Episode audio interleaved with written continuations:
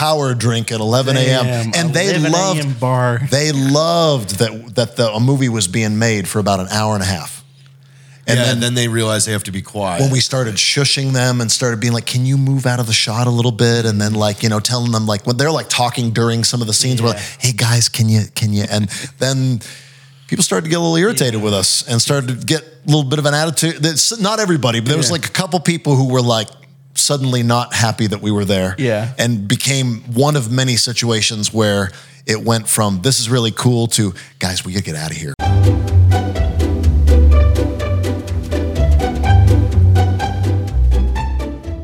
True. That's usually what it is. They're like, oh, I got this tattoo, and guess I'll just turn this into a black arm. Well, I mean, now they've got white ink that they can do the cool exactly. You do the blackout, stuff, and then you get white ink, and then it's like reverse. I can't think of who it is right this second, but somebody we know has like such a cool blackout pattern that like I like get lost in it. It's so detailed. You're like, is that 3D? Yeah, I got real sick. It hypnotizes you, dude. I got sick from both ends when I was looking at it, and it was like... I wonder if that's what they were hoping for. It's like a trick. They were like, give me a tattoo that when people stare at it, they throw up. Yeah. And the guy, while he's doing it, he's like... he has to like clean and sanitize it. He just keeps puking on the open wound. He did too good a job on it. He was like, it took 5 times longer than normal. I got really sick. Violent vomit. Yeah, he was puking in my open wound. It's awful. Oh, for those of you at home hearing construction sounds in the backwards, you can thank Caleb because he had to build a gigantic barbecue. I mean, I didn't do that, but I mean, I think we agree that's going to be very beneficial. It's going to be a lot of fun. We're going to do a lot of big barbecue parties. It's like 2.5 stories tall. Did you choose these beams? Did you when I saw them out there, I was like, did he specifically say, I want 4-foot by 4-foot beams that are 15 feet tall? No, here's what happened. I walked out today as they're erecting them, and Bob, our project site manager that built where we're in now, I was like, wow. Those are big. He goes, you said fucking cool, man, and I know how to do cool. Okay, so you just told him, like, cool beans. I said he's like, all right. This thing better look entire cool. Trees. Yeah. You were like, no, I said cool beans. Yeah, cool. I meant like it's beans, a barbecue place. Yeah. Like, oh, sorry. Well, it's too late. They're already up. So, I mean, we're very expensive. 4.5 acres of forest out of Brazil is missing to build your barbecue pit. $10,000 beams. Are you sure? Dude, those have to be so... I haven't looked at the price. I know you haven't. Those have to be so expensive. Those are probably so crazy expensive. It's like, all right, and $100,000 for the 4 beams. What? You didn't do like a cartoon drawing and then you were like, I mean, they'll make this realistic, you know? And then he was like, no, this is what I have to build. I guess he wants... rainforest trees. Very, very these are all redwoods. Leopard wood. Yeah, what? Leopards bled on this wood and it creates that red. We had to kill leopards for this. Dude, no. Oh, well, we have Matt here with us. What's up, guys? Matthew. Yeah. This is the first time we've ever even acknowledged a guest, by the way, on this show. I feel honored. Mm-hmm. Well, it's because we have a fun episode here with you because we're gonna get into some good stories. Yeah, you just finished and released a full feature film. I did. That's it. Applause, please. Yeah, if you're in your car, cool. Clap right now. Take both hands off the wheel. Oh, both hands off the wheel. Close your eyes. Clap for 30 seconds. Close your eyes. 30 seconds of clapping. Don't stare with your knees. Yeah. We can see you. Then you can put your hands back on the wheel. Because it is such a feat to do this. That is a big deal. That's a big deal to go from starting out as an internet creator, personality, and then doing a movie. Yeah. So that's like awesome. That's really cool. Yeah. And the last time that I was here, I had gotten to talk to you about the experience of your feature film. And like, I mean, I was probably very angry. You had some things to say about it, about like what went right and what went wrong and what you were angry about. And I understood theoretically, but now I've actually Now it's like you've been to war, and you and I can talk about war together. And I respect your what you're saying back. Not with the I bet that will be like I bet I'll be great. No, it's exactly that, because I I've done a ton of meetings over the years, having like worked as an actor and having the Master Ken thing as well, doing that, and had meetings where maybe we were going to make a movie, and then the thing that would stop the conversation was always like, okay, well, show us the movies that you've done. And I'm like, oh, no, see, like, I'm in the meeting now because I need the money and you guys have to do the thing. And they're like, oh, no, you have to go do one. And I was like, what about this YouTube channel that I have? What about these award-winning short films? And they'd be like, it's not the same. And I'd be like, that's bullshit. It's not the same. And now that I've done it, it's not the same. Like, I get it now. Like, I get why they want to see if you can get through the process. First off, just finishing it. That's the biggest thing. Because when you're talking to somebody, you know, me specifically too, there's plenty of people that ask me to like, hey, will you come in and finance the project, thing like that. It's always like, show me what you finished first. Like, and if it's like, oh, well, I haven't yet, like, I get it. Talk about this later. Yeah, exactly. No, I totally get it, because there were so many times through the preparation of this, the shooting of this, the editing of this, and the negotiating, the distribution of this, where I was like, this is never going to come out. Yeah. Where this is going to be a learning movie that no one ever sees, that doesn't get completed, or it can't be released because of this reason or that reason. And when it was officially on Amazon and out, I was like, wow, this incredible relief of like, oh my God, it's actually, we did it. We actually did it. Awesome. But up until the moment that happened, I was like, it's not going to happen. It's not going to happen. There's going to be a reason why we can't release this. Because I guess it's good, because you were just kind of like prepared in case of a letdown of some sort. So you weren't. No, how many times did you want to quit? Oh my God. Like I wouldn't say quit. I would say, how many times did you want to give up? And it's weird, because like once there's with a filmmaking journey, it's like there is a pushing the boulder up the hill part, and then there's a chasing the boulder down the other side, where like now you couldn't stop it if you wanted to, where it's like, well, this thing, I mean, you know, the money's being spent and like people are showing up and all this stuff, and that was a lot. I was telling you guys last night that I would get to the hotel room at the end of every shooting day, and often I was alone because my girlfriend who was producing it was out like putting out fires. And I would say to an empty room, I would just go, 9 more days, 8 more days, 7 more days, because I couldn't. The schedule was so tight. If we lost a day to weather, if somebody got hurt, if we just couldn't shoot a day, we weren't going to finish the film, because it was already too tight of a schedule. Because we did the whole movie in 10 days, which was, it wasn't what I wanted. It was just, we couldn't afford to pay anybody for any longer. So it was like the people that we absolutely needed to pay to be there were going to be there for 2 weeks. That was the best we could do. And so every single day I was like, and every single day started with a potential disaster that was going to shut down the entire production every day, that had to be solved before we could move forward. And I was amazed at how many of those we could fit into 10 days.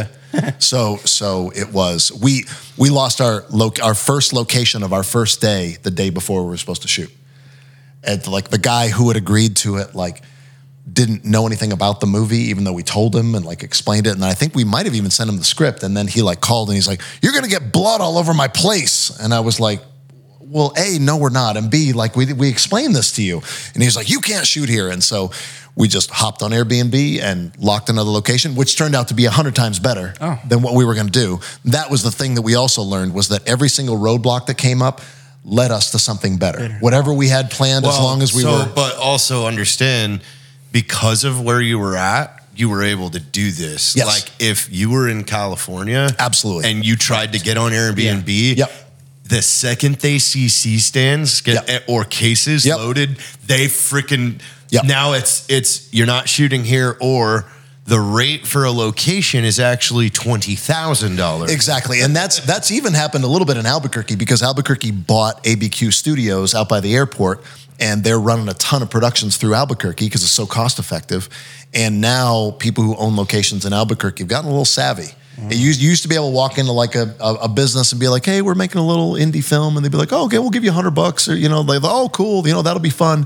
And now they're like, I want $5,000. Uh-huh. And it's like, oh, see the difference. And they don't care what the, you can be like, no, no, no. See the difference is like Netflix has like $100 million and like we have like $5. We don't. And they don't care. Yeah. And, but we were filming in Truth or Consequences, New Mexico, 2.5 hours south of Albuquerque. And it was a big deal. Yeah. That people were thrilled that we were there. It was exciting. They were like, "Oh, there's a movie in town!" Like, you know, and they were so cool. Like the residents were excited about it. The business owners were excited about it. They were just all about helping. Yeah. They wanted to be involved. They wanted to find out what we were doing. They wanted. Cool. They couldn't have been better. Yeah. Honestly, awesome. It was so cool. And we wouldn't have been able to do what we did if we had tried it in any city where anybody like was like aware of like what bigger movies pay. We just wouldn't have been able 100%. To do it. Yeah. That's why you can't shoot, you know, anywhere near Hollywood or Atlanta or anything anymore. Like you have to come to places like Bernie because the business owners will be like, yeah, cool. That sounds great. Yeah. Hey, let me in. That's exciting. That's new. That's something we haven't seen before. And then last night I bought it on Amazon. The movie. Cop vs Killer. Cop vs Killer. Yeah, Cop vs Killer. On Amazon. Full price on Amazon. I didn't even get a discount. And that's what it's called, right? Cop vs Killer is what it's called. It's I think the rental is like $3 or something. But you can rent it for $9.99. Own it. $9.99. Yeah. Was it worth it? 100%. Good. The whole bar watched it. Yeah. I don't know where you were. I was not here. You'll watch it after this. Yeah. We'll talk shop. Yeah. We'll talk shop afterwards. Yeah. But awesome. And what is the name of this place that you filmed in?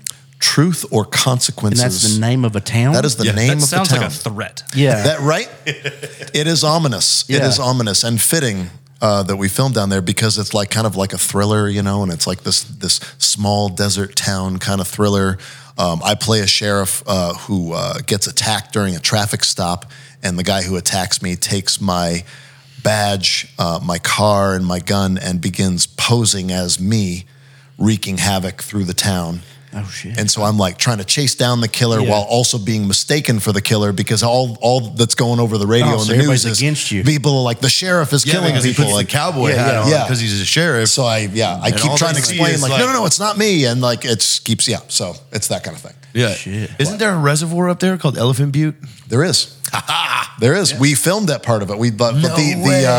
The there's a rest area scene that is the overlook of that beautiful location. Yeah. So again, they were accommodating us in every way. We were able to get these great locations. There were some catches with some locations. The bar that we shot at was perfectly happy to let us shoot there for $200. It was called Raymond's. The catch is they had to stay open, and we were like, oh, we're going to be there early. Yeah. We're going to be this will be fine. 11 a.m. The regular crowd, the 11 a.m. crowd came in. Truth or Consequences. Those TOC people, they were in there early. Power drink at 11 a.m. And they loved that a movie was being made for about an hour and a half. And then they realized they have to be quiet. When we started shushing them and started being like, can you move out of the shot a little bit? And then like, you know, telling them like, when they're like talking during some of the scenes, we're like, hey guys, can you? And then... people started to get a little irritated with us and started to get a little bit of an attitude. That's not everybody, but there was like a couple people who were like suddenly not happy that we were there and became one of many situations where it went from this is really cool to guys, we gotta get out of here because like they're starting to get a little like we don't want it. This is their space. Yeah, we just got to finish the movie and get out of here. So there was a lot of situations like that. We had another one where we were told we could film in a movie theater. They got this great old-timey movie theater called the El Cortez. Okay. And it's this beautiful theater. It's this, I don't know when it was built, but it's this like really old building, looks really great. And initially I didn't have a movie theater scene, but someone was like, oh, you gotta shoot in the old movie theater. So like I got what I thought was permission. Yeah. And we showed up, and when we got there, the lobby was full of like paint cans and a bunch of stuff. And we were like, oh, they must be remodeling or something. So we just pushed everything to the corners, set up our craft service, start setting up our shot in the theater. And I go out to check on something, and this woman is like stomping around, like looking. And then she like, in a huff, goes outside and like, she's calling somebody. And I'm like, I should check on that. Yeah. So I go, Miss, can I help you? And she's like, yeah, no problem. I rent this space. I'm a local artist, and someone just moved all of my stuff. Oh. And so I'm just calling the owner to like find out what the hell is going on. And I was like, oh, and I found out very quickly, we absolutely did not have permission to be there. Oh. And so I had to like sprint into the theater and be like, guys, we got to shoot this right now. We're about to get kicked out. And so we like the whole movie theater scene was shot in like an hour because I was like waiting for them to come just kick us out of the theater. Yeah. And so there was so many instances like that where we either thought we had permission or the scenes went way longer than we thought and the location doesn't exist tomorrow. And so we have to like change the action on the fly to be like, okay, I know this was supposed to be like, 5 deputies and 2 EMTs, and there was supposed to be this big thing, but here's the deal. We have 1 deputy, and that ambulance is about to leave. So now we're going to have like, it was 10 shots, now it's 2 shots, and now it's this and this. Like we're just, constantly like cramming the movie into what we had every day, trying to figure out what version of the movie we could make under those circumstances. That's the only way to do it though. Yeah. Like if you just go, oh man, we're getting kicked out. And then no, it's, how do you make this work right now? Yep. How do you write around some of the description and cheat it? Because again, you constantly cheating. You can cheat a lot of this, but you have to think like in the edit. Yeah. You're pre-editing in your head, being like, okay, I'm not getting what I wrote, but I'm watching it, being like, okay, I can use that. I can't use that. I can use that. And you're just kind of you're cutting it in your head. We had to do that with some of the action scenes too, because we filmed this pretty shortly after the Rust tragedy that happened. And so when we called the insurance company and mentioned blanks, they were like, you can't afford it. Like they were like, the whole industry is going to change. Like, honestly, you're a really small movie. Don't even ask. And so we're like, oh man, that's really tough. So there's a shooting scene in that involves a shotgun. And so we couldn't even have real weapons on set because we weren't insured for it. So we ended up, the shotgun that is used in the movie is a rubber replica that we spray painted. It's like a training weapon. It's normally red. We spray painted it black, and we created a version of that scene where it was believable, but you had to hear a lot of what was happening instead of see a lot. Because we couldn't even rack it. You couldn't. So we had to the version of the scene immediately had to change on the day, being like, oh, okay, yeah, no, he can't pull the trigger. We can't see any of the cartridges eject. He can't even pull the pump action. Okay, all right, new version. So like reimagining it every day, being like, okay, what's the version that I can cut together to give the feeling that we wanted to do? And it came out way better than it should have. But it was a great crash course in that kind of problem solving. How do you work around this? I mean, that's what it is. Yeah, production is. You're constantly throwing these curveballs that you have to invent a way. Yeah, and committing creatively to a lot of things, where it's like a lot of movies shoot coverage where you get your wide, you get your overs, you get your singles, you get your inserts, all those stuff. And there were times where it was like, we're out of here in 45 minutes. It's like, okay, another oneer, guys. Okay, we start in here, we're on here, we're staying here, and then you step in, then we're pulling back, then we're this and we're that, and there's no coverage. It's like, we're committing to this shot. This is the shot that's going in the edit because we don't have time. And so several of those just became what ended up in the movie because we had no choice. And it's scary, but it really builds your confidence when you get in the edit room and some of those work, and you're like, oh man, I was kind of just making shit up, because I didn't know what to do. So it was a really exciting process. I'm super excited that it actually is out there, and it's something that I've wanted to do since we did Enter the Dojo years ago. Like, part of the point of creating Master Ken and doing like a web series thing was to figure out how to tell stories and get people to see them. Yeah. And then that took off, and I kind of like put the more traditional filmmaking process aside, and always meant to come back to it, and just kept not doing it. And then the opportunity came up to do this, and it was like, this feels like a now or never kind of thing. Like, maybe we'll, there were several reasons not to go ahead with the plan, that we would, not enough money, not enough time, all this other stuff. But I was like, I feel like this is never going to happen unless we do it now. Yeah. So we just decided to do it. Now, when you were conceptualizing this screenplay, was this kind of part of the idea was you would be able to do it for cheap? like knowing like, okay. Absolutely. So the first version of this that I wrote like 10 years ago was, it was when there was still the found footage genre was still a thing.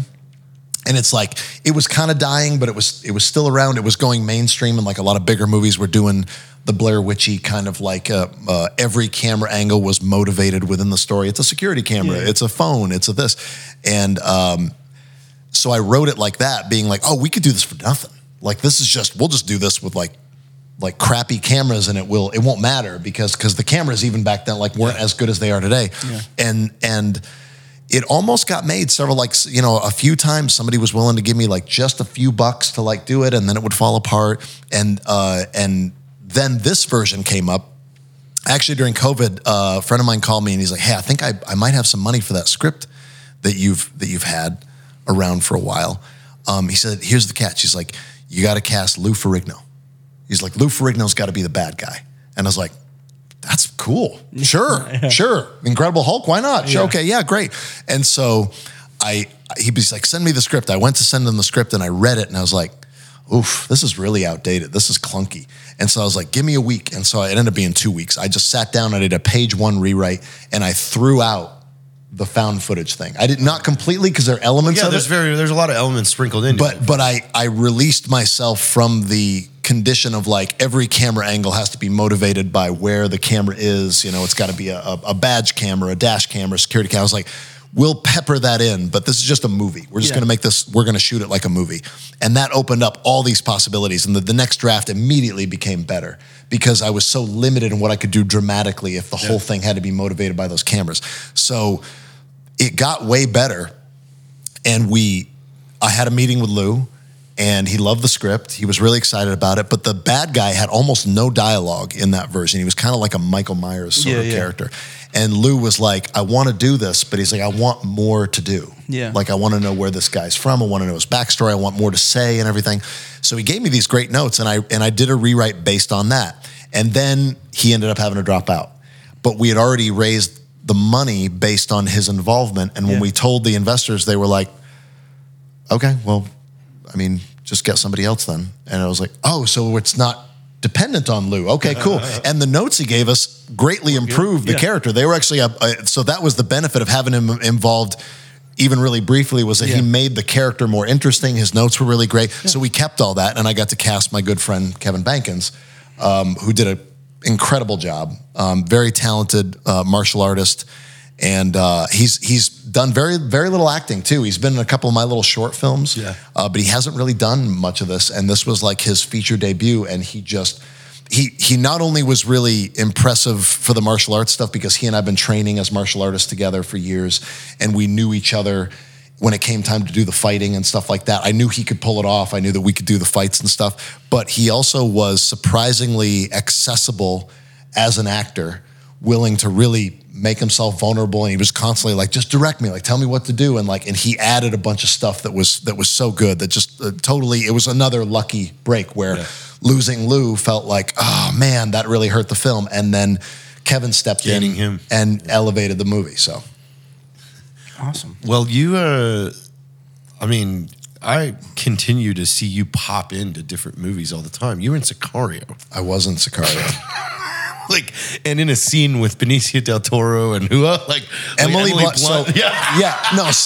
So I get invited. They never tell us anything. When you're a local actor getting cast in a movie, you get like this much script and you read it, and they don't tell you anything about the movie. And I suppose I could do research, but who has the time? And I got invited to a rehearsal, and I was like, a rehearsal? Who the hell rehearses? And I got brought in. And next thing I know, I'm like in this motel room that's built on a soundstage, and Emily Blunt and Benicio del Toro and Josh Brolin and Roger Deakins, you know, who shoots all the best living cinematographer in the business. And I'm like, holy shit, oh my God, oh shit, you know. And Denis, the director who did Dune and Prisoners and Blade Runner 2049, all that stuff, he's there. And it's the most terrifying, it's awesome, but also the most terrifying thing to be the least important person in the room. Yeah. You know what I mean? Yeah, yeah. I'm the reason this fucks up. I'm the most replaceable. I'm the most replaceable person in that room, and yet it is important that I say my two lines correctly when I'm supposed to say them. Otherwise, all of these movie stars like have to start over. Yeah. And so it's just, I've been in several situations like that where it's like, I'm happy to be here and yet, oh God, what if I fuck up my two lines? And even then I said, whatever the original line was, we did one rehearsal before we were about to shoot the next day. And then Denis comes up and he says, what is your line? And I said it, and he's like, don't say that. You know, you are military, so say it like the military guy would. Okay, rolling. And I'm like, the fuck does that mean? And I and whatever I said is in the movie, and apparently he was happy with it because it didn't take issue. Yeah. But the other ironic thing about it is that, like, I'm in that one scene. The still photographer that day was taking publicity stills, and they took a still of Emily, Benicio, Josh, and me, and that became the promotional still, like, at Cannes. It's on the back of the Blu-ray. Oh, hell yeah. And so people I went to high school, like, congratulations, and I'm like, so listen, I'm not really in the movie. Like, I'm in the movie, but, like, I'm in it for, like, 10 seconds. Yeah, so, like, thank you. Yeah. But this isn't, like, my big break. Yeah.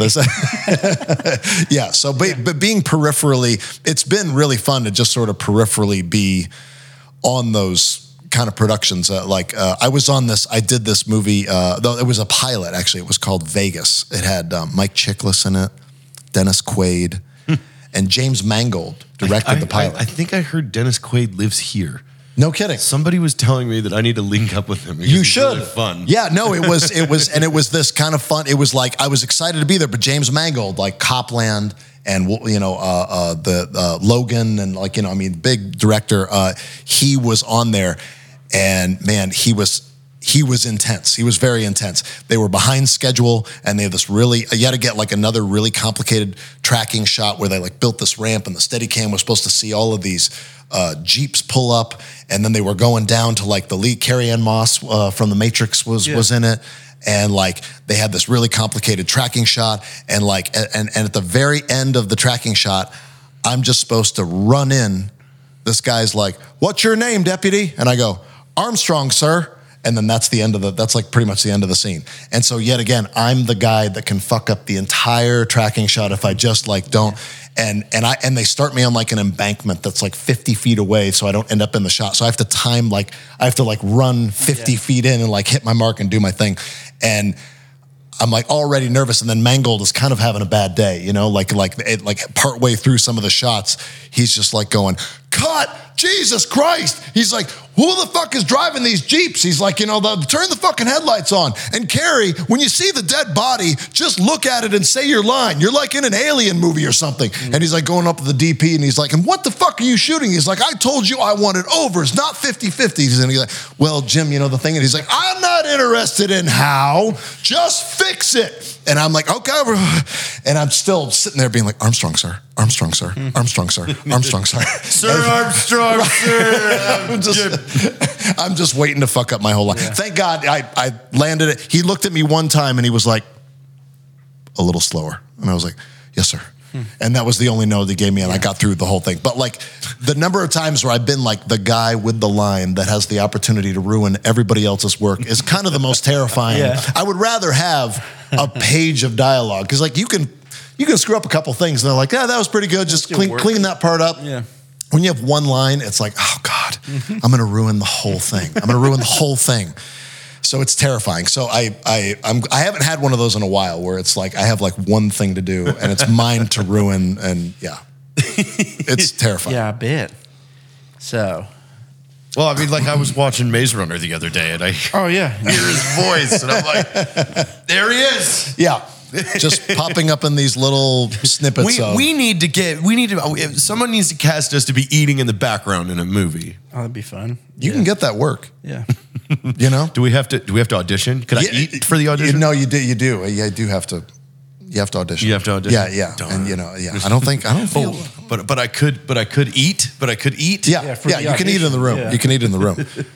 You were saying last night, though, that, like, you're here still. Here we go. This is that image. What is it? Oh shit. Oh, man. That's it. That's the Sicario image. Doesn't it look like I'm in that movie? Yeah. Oh, yeah. It looks like you guys are friends. Yeah, yeah. It's like I'm an integral part of the plot line as far as that picture is concerned. And then like, no, I'm just there for a second. But you were saying last night, like, you know, after watching the movie, you get this thing like, do you want to do another one? Like, oh yeah, when I get to watch your work, it's like, yeah, I want to do it again. Yeah, I'll do it again. Right. The whole misery, like all the misery, you just need enough time to forget how hard it is to get through that process, and whatever time that is, and then you know do another production. Yeah. Oh, I mean, me and Harley were even going deeper of like. Talking about how to hire for it, like if we do one, to be like when we do choose, it's like, hey, like this isn't just cash. It's like you're here to make this thing. Yeah, like you're here to make it. You're here to make it to the end. Yeah.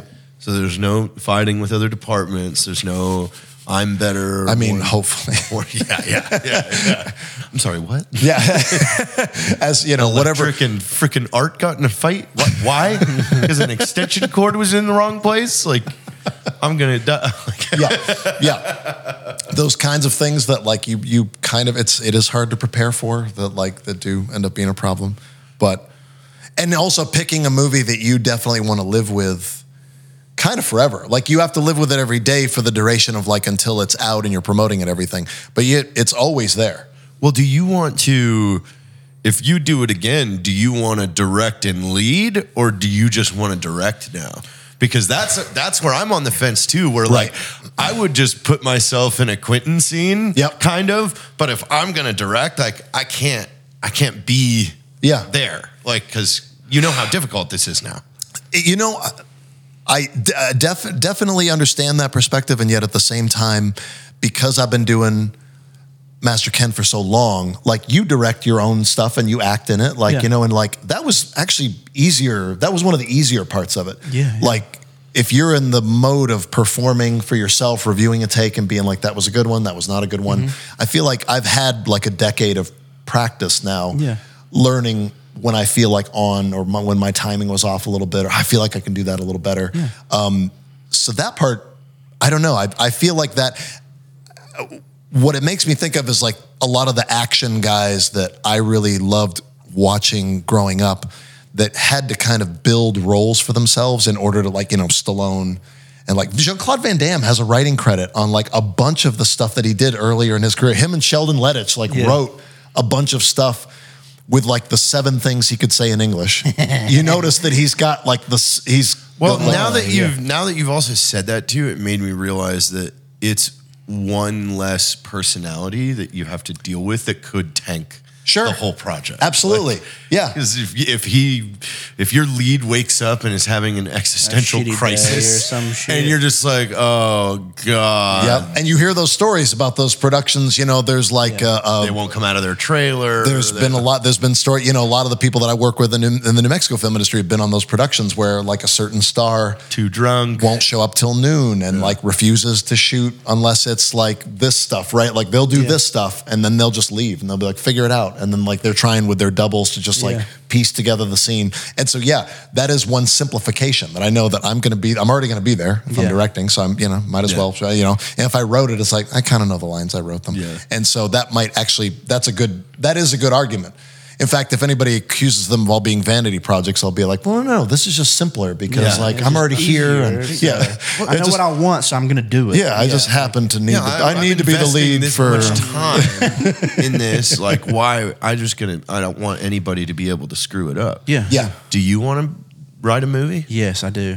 I think that'd be a lot of fun. Yeah. Like, obviously, I know it'd be a lot of issues, but like, I know we would do it. Yeah. Like, I know, like, even if it gets hard or sucks, like, we're going to do it. Yeah. So I think that'd be a lot of fun. You should do. I think we should start writing. You really should because it is one of the most rewarding things I've ever done. Yeah. Like doing something so difficult and despite all the challenges, like I'm so glad I did it. No one just makes movies. No. Yeah. Like, I mean, very few people write a 90-page screenplay. Write a movie and then make it, be in it, direct, produce, like all of it. Like that's nobody does that. Yeah. So that's awesome. I think I would love to see what you guys would come up with. Yeah. Because I like that, dude. Because I mean I have not done a full 90-page script on my own. Yeah. So I would like to challenge that. Yeah. Like I would love to see it. I'd love to see what you guys come up with. Been very crucial to the mechanics of a lot of screenplays of like, okay, it moves from here to here to here because I have that mindset of price and time. Yep. So I've helped a lot with that, but I've never like been like, okay. When it's your script, like you do, especially if you've done several drafts and you know the thing backwards and forwards, when you do run into those production limitations, you can be like, you as the writer know, okay, what is the point of this scene? Like I don't have, like, I just, the location's smaller than I thought it would be. I don't have as much time as I thought to do this action, but like, what's the point of this? And if I know as the writer what the point of the scene was, like, okay, so as long as I have this and this, the scene still works. Yeah. And you can just make that decision because you know the movie, because that's your movie. Like you wrote it. So like, I mean, I think that'd be, I would really love to see what you guys come up with. That would be a lot of fun. I loved you in the music video. I saw the music video yesterday. What was it? What's the name of the song? Yeah. Texas Tornadoes. Oh, yeah. Hey, Baby K Paso. Yeah, that was fun. Awesome. That was fun, man. Yeah. that whole video was so good. Dude. Yeah.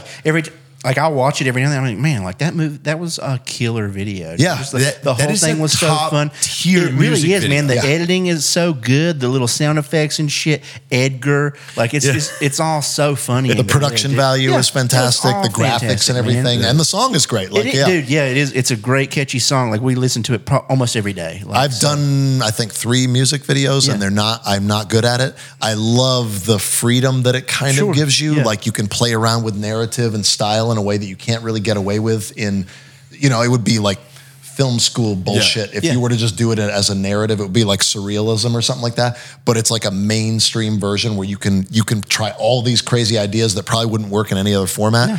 And watching that one, I was like, God, I wish I was good at making music videos because I love the format so much. I'm trash at it, but I have a couple other friends. I got a buddy of mine, Alejandro Montoya, who's from the film scene in Albuquerque. He's been in LA. He's on like, he's just wrapped his 4th feature film, but he does music videos and he's got like a great sense of style and that kind of, you know, there were a lot of elements like that I was noticing in your guys' music video where I was like, that's like one of the funnest formats you can do. You like, do whatever. Yeah. Just like anything that you have access to. Well, it was so cool because we premiered it here in town and Zeus is very popular in this town as a Tejano rapper. The place was packed, like, and then you saw, like, you know, Jack introduced the song and the video in character as Buffu, like, so, like, at first you see the crowd, like, very, like, what is this Louisiana guy that's yelling at us kind of right now? This kind of boss hog kind of character. And then you watch them watch this whole thing, and like Jack instantly became a superstar in this establishment for the rest of the night. Yeah. His character is hilarious. He did a great job directing it too. Yes. Like it was a great video. Yeah. So people watching should check it out if they haven't seen it. It's so cool. Definitely see that music video. That's it. We got to step our game up now. We do, man. That's our next big goal. Yeah. Like, I think so. It'd be fun. What's the number one thing you want to do in a movie? Like, if it's a movie.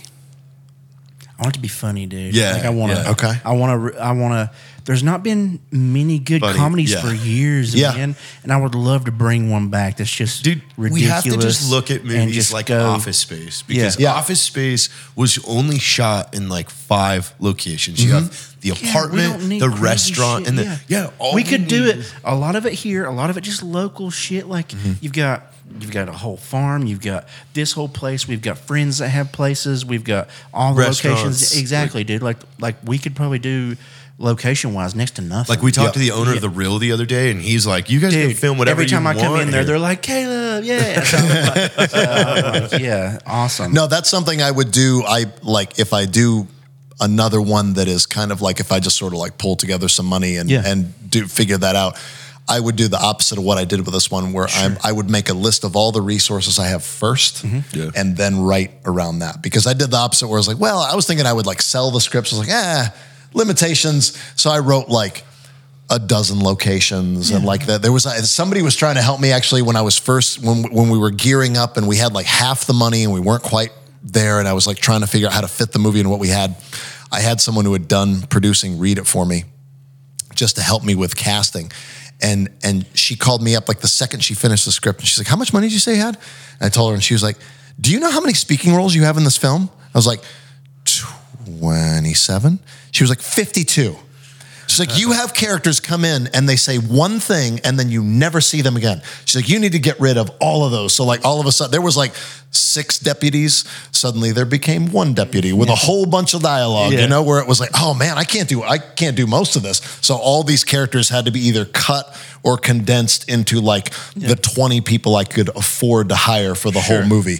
And so I would do that in reverse too, where it's like that. But you know, halfway through this film, I was like, the next movie is a haunted house movie.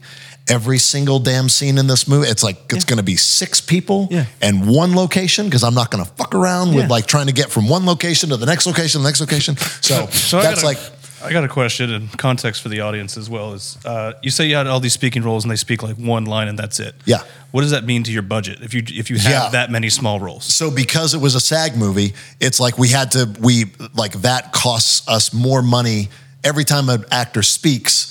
They have to be paid a certain amount, and there's all of the union issues apply to that, and so like it costs us way more money. And so, whereas if someone, and you see this in like low budget movies too, where like a waiter goes from "here's your check" to and then like that just saved you several $100s, you know, like just to have them not say anything. So that was a budgetary constraint where like all of a sudden a whole bunch of people didn't really need to be cast, where like it just simplified the thing, made it faster, made it cheaper.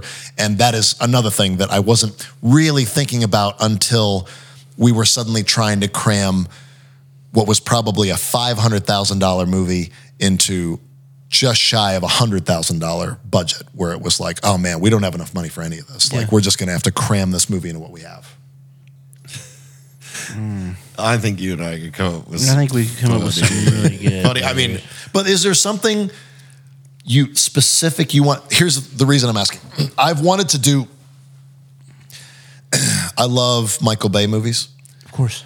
And mainly I love Michael Bay, but I feel like Michael Bay movies make the best trailers ever. Yeah. Because he gets such incredible footage. Insane, I am not going to say that Pearl Harbor is a good movie, but I still sometimes just pull up the trailer to get all emotional. Yeah. Because like the trailer's so good. It's all of it. The promise of what the trailer, like the movie did not, in my opinion, did not fulfill the promise. Yeah. But the trailer had me all like worked up. And I was like, I want that. There's a shot in there where Ben Affleck is like running in slow motion and his shirt is all like you know, burnt up and he's got a rifle in his hand and he's like, yeah. And I was like, I want that. I want that moment where you're like running and you're like, you know? So I like pick these little things that I've seen in other movies and I'm like, I gotta do that. So I want that specific thing, you know? For Range 15, that's why I did the rock portion where I jumped down with the smoke bombs in my hand. Like Nick Cage calling in the airstrike, trying to call it off. That's like, why I did that. I was like, God, dude, what if we did this? Yeah, right. Having those, have those snippets of like, I've got to do that. In removing my sense of reality right now of trying to be realistic. Sure. I would love like if everything was on the table. I've always wanted. I always thought that it would be hilarious if we were able to team up with Broken Lizard and the film was they all got fired from Maine and we all just got out of the military and now we're border patrol agents in Arizona and we're trying to stop Travis and his motorcycle like gang from smuggling. That would be so incredible. But we're two opposite shifts and we hate each other. So it's the Broken Lizard of the military, right. So our whole crew against Broken Lizard, and we're just going back. That would be amazing. And especially since those guys, even after, like, if you watch the guy, the head guy. Farva. Yeah. You watch, like, their interviews of doing the Super Trooper sequel kind of on their own. Yeah. Because they couldn't get it funded the way they wanted. Crowdfunded it. Yeah, like they're familiar. Even and it's weird. Even seeing guys that like groups that have clearly kind of supposedly established themselves still not to be able to get stuff done, so they just go and do it on their own. And you guys do that already, like where you have your own productions, you've got your own resources and everything. Like, I mean, it would be kind of a cool team up. You also kind of like, what I forgot about is how, and I really did kind of just overlook this until we've been talking about this for 2 days, is the amount of currency I have now having done this. Yep.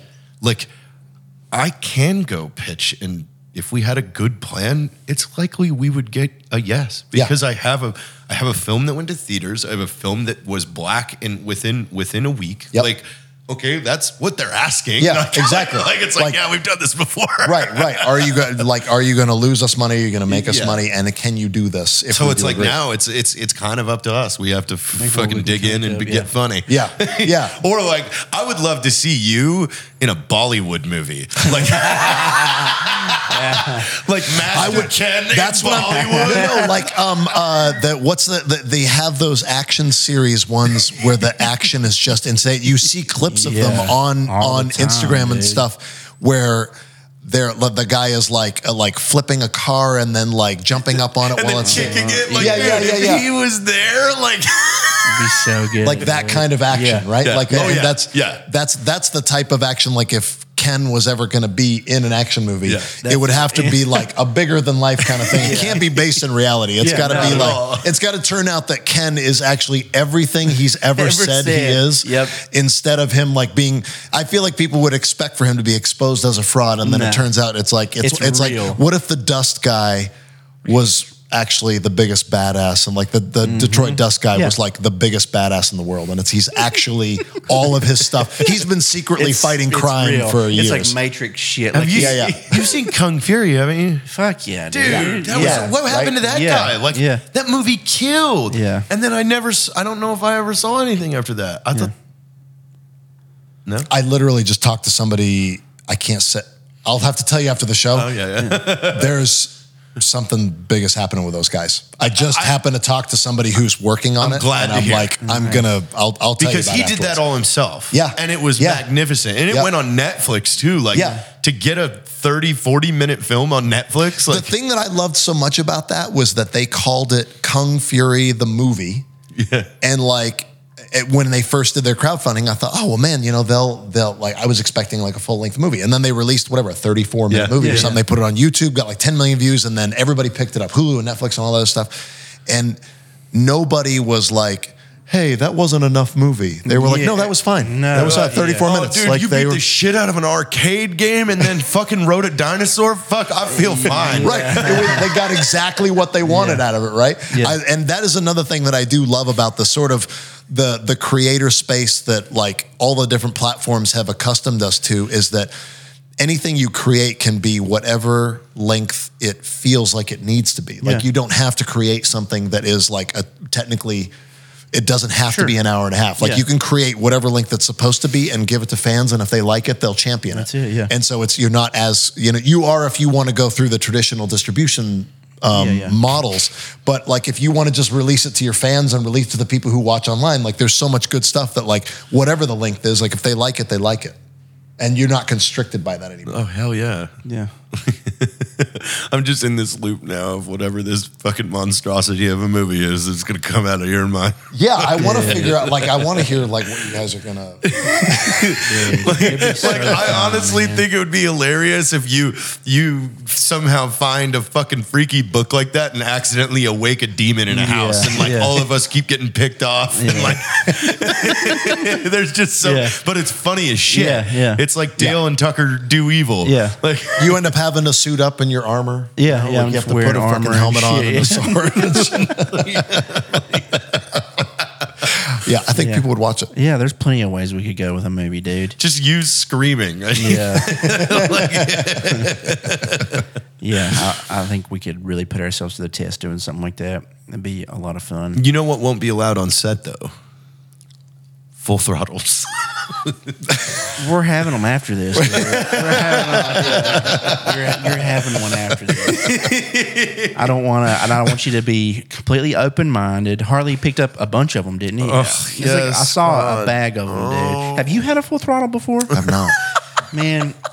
It's just nostalgia, dude. It's like I grew up in a super small town, like a holler, gas station at the end of the holler. They had two energy drinks, Monster and Full Throttle. Okay, growing up, that's what they had. Wasn't a big fan of Monster at the time. Full Throttle was my that was my nectar, dude. Okay, it's just like a citrusy, like grapefruit energy drink. It was great. So like nectar, if like when like a hummingbird drank it, their heart would explode. No, like they would. No, it was just like this is he's drinking pure battery. He's drinking battery acid over here, and he doesn't even know. He keeps 700 grams of sugar in it. Oh my god, it doesn't.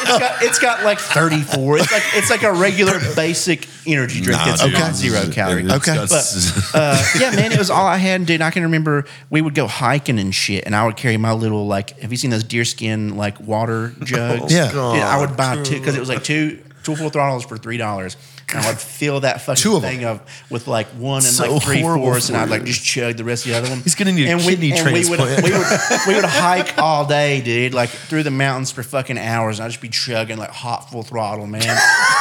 Is this what you didn't even put like ice in it? You're just drinking hot. Like, I've got it just got hot throughout the day, dude. So is this what you're gonna be washing down the epic? Mealtime? Yes. Like you're going to be having... Yes, we should, dude. Oh, we're going to make a pie. Yeah. It's like a Chick-fil-A pot pie. Yeah. With Full Throttle to wash it down. No. Yeah. No. We're going to have a big like tub of Full Throttle, dude. And it's just like we're pitcher, we're handing it. You do like a keg stand with Full Throttle. Like, but he's never even tried it and he just trash talks it all the time. And I'm like, you can't do that. Like you got to try it. You're drinking cheap battery acid. So Harley got a few of them for us to all try. I feel like that's a potential viral moment if you never had it. I feel like I want to share my favorite nutrition fact off of a Full Throttle. Okay. So it has total sugars in one can is 55 grams. Okay. Oh my God. It's a lot. And that includes 55 grams of added sugars. All of the sugar in there is added, just extra for the fuck of it. Yeah. They don't play over there at Full Throttle. You guys are down here like... I'm getting heart palpitations thinking about drinking it. I feel like...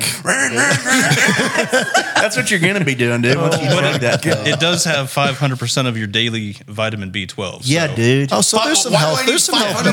100% is the ceiling of what you need. No, your body might... maybe we don't know that your body doesn't store that. Like we're probably not 100% sure about that. Like we're discovering things every day, you know, yes, like that. I am. You are not a scientist. Look at my science experiment. No. Yeah. That's God willed. How old is this? This is 22 weeks old. Or 22, weeks old. Yeah. 22 weeks old. It's a chicken sandwich, by the way. It's not a cheeseburger. Yeah. All right. When do you eat it? Once he's 100. Once I turn on. Yeah, I said once he turns 100 years old, he has to eat this thing. So did you guys have a premiere? We did, sort of. We showed it a couple of times in... We showed it a couple of times in New Mexico, and then we just had an LA screening. One of the actors in it is Chris Casamassa, who played Scorpion in the original Mortal Kombat. Man, that's a good movie. Yeah, that's cool. Right? And so he was so psyched. He was like, that was one of many favors I called, when I was like, hey, man, I need you to come to the middle of nowhere in New Mexico, and I can't really pay you. And he was like, I'll tell you, we'll figure out. He said, come do a Master Ken appearance. And we'll trade it. And I was like, awesome, cool. And then you were like, get over here. Hi-yo. I can't believe I didn't get him to say that line. Yeah. But he arranged a screening that we just did out in LA, and people had a blast. We did it at Universal City, at the AMC Theater, the Universal City Walk. Because that's the payoff. Yeah, exactly. Yeah, it's like getting to watch people watch the movie and talk about how we made it and everything, and that was a blast. And we got to have a lot of the actors there. Zeta Zhang, who's a female professional wrestler, the most popular recurring guest on the Master Ken show. Every one of her episodes has at least 200,000 views. People love her as a personality. She did a great job. Selena De La Renta, who's another professional wrestler based out there. She is in Florida and LA. Just a lot of great. All the actors were really great, and then we had a lot of local talent. Rachel, who played the reporter. Who you guys really got a kick out of. Heather, the reporter. Yeah. She was really great. All the actors were so good. I was glad I was able to call in so many people that I knew and just be like, hey, we'll try to do this really fast. I don't have much money, but like, you know, I'll promise I'll try to make it as much fun as we can. And they were game for it. So like, yeah. Cop vs Killer, baby. Yeah. Check it out on Amazon. Please watch it. And if you watch it and you like it, rate it and review it. It helps us get out to more people. If you don't like it, just keep that to yourself. And buy it. Just bury it deep down. I recommend just buy it. Don't rent it, because the more of you that buy it, the more another one gets to be made. Yeah, exactly. Absolutely. That's what I'm hoping. That's what I'm hoping. Buy that thing. $10, dude. You could sell and one picture of your feet. You're pushing that button to get number two. That's like, right. That's awesome. Right. Yeah. Maybe a performance by Master Ken in another medium. You know, like maybe finally seeing the full power of Master Ken. Oh, so like, we need to bring Master Ken into a horse karate commercial with us. Oh, yeah, dude. He's just chopping them up, man. Yeah, dude. Well, we could, I mean, when we get those horse heads that I'm going to get for some videos, have you seen the ballistic dummies that have like, it's like the gel, but it has like all the organs? That same company, I've talked about this a couple times now, same company makes horse heads. And I was like, that would be hilarious. Why do they make? Just to kill them, just to show what a cannon would do to a horse head. If you were going to fight a horse. If a horse were to attack you and you had a cannon, it's going to show what would happen. Okay, finally, that question is answered. I've been wondering, dude. So, I'm going to order. I think he gave me a good bargain deal. I think I'm going to try and get 4 of them. He gave you a bargain on the horse heads. On the 4 horse heads. So, I'm gonna get those, and we'll use those for some fun videos. I want to do the cannon. I want to build the ballista, because that's what I want the video to be. The ballista. Building the ballista and shooting horses with it. Yeah. I think that would just be so ridiculous and funny, but also ending with a cannon. We'll try some other things on the other two and see what's the funnest. But I think Master Ken just coming in and seeing like what kind of like it's a Meridote versus horsepower. Yeah. Yeah. What you know what I mean? Do. Yeah. Like just. I think that'd be great. I'm all about it. Reaches through a horse's head. That's just how powerful you are. Yeah. You just pull the whole skull out. Yeah, just out of the gelatin. Out of its face. I just have carrying the skull around. God, this was great. I loved it. Thank you. Thanks for having me. Yeah, this was awesome. Thanks for having me.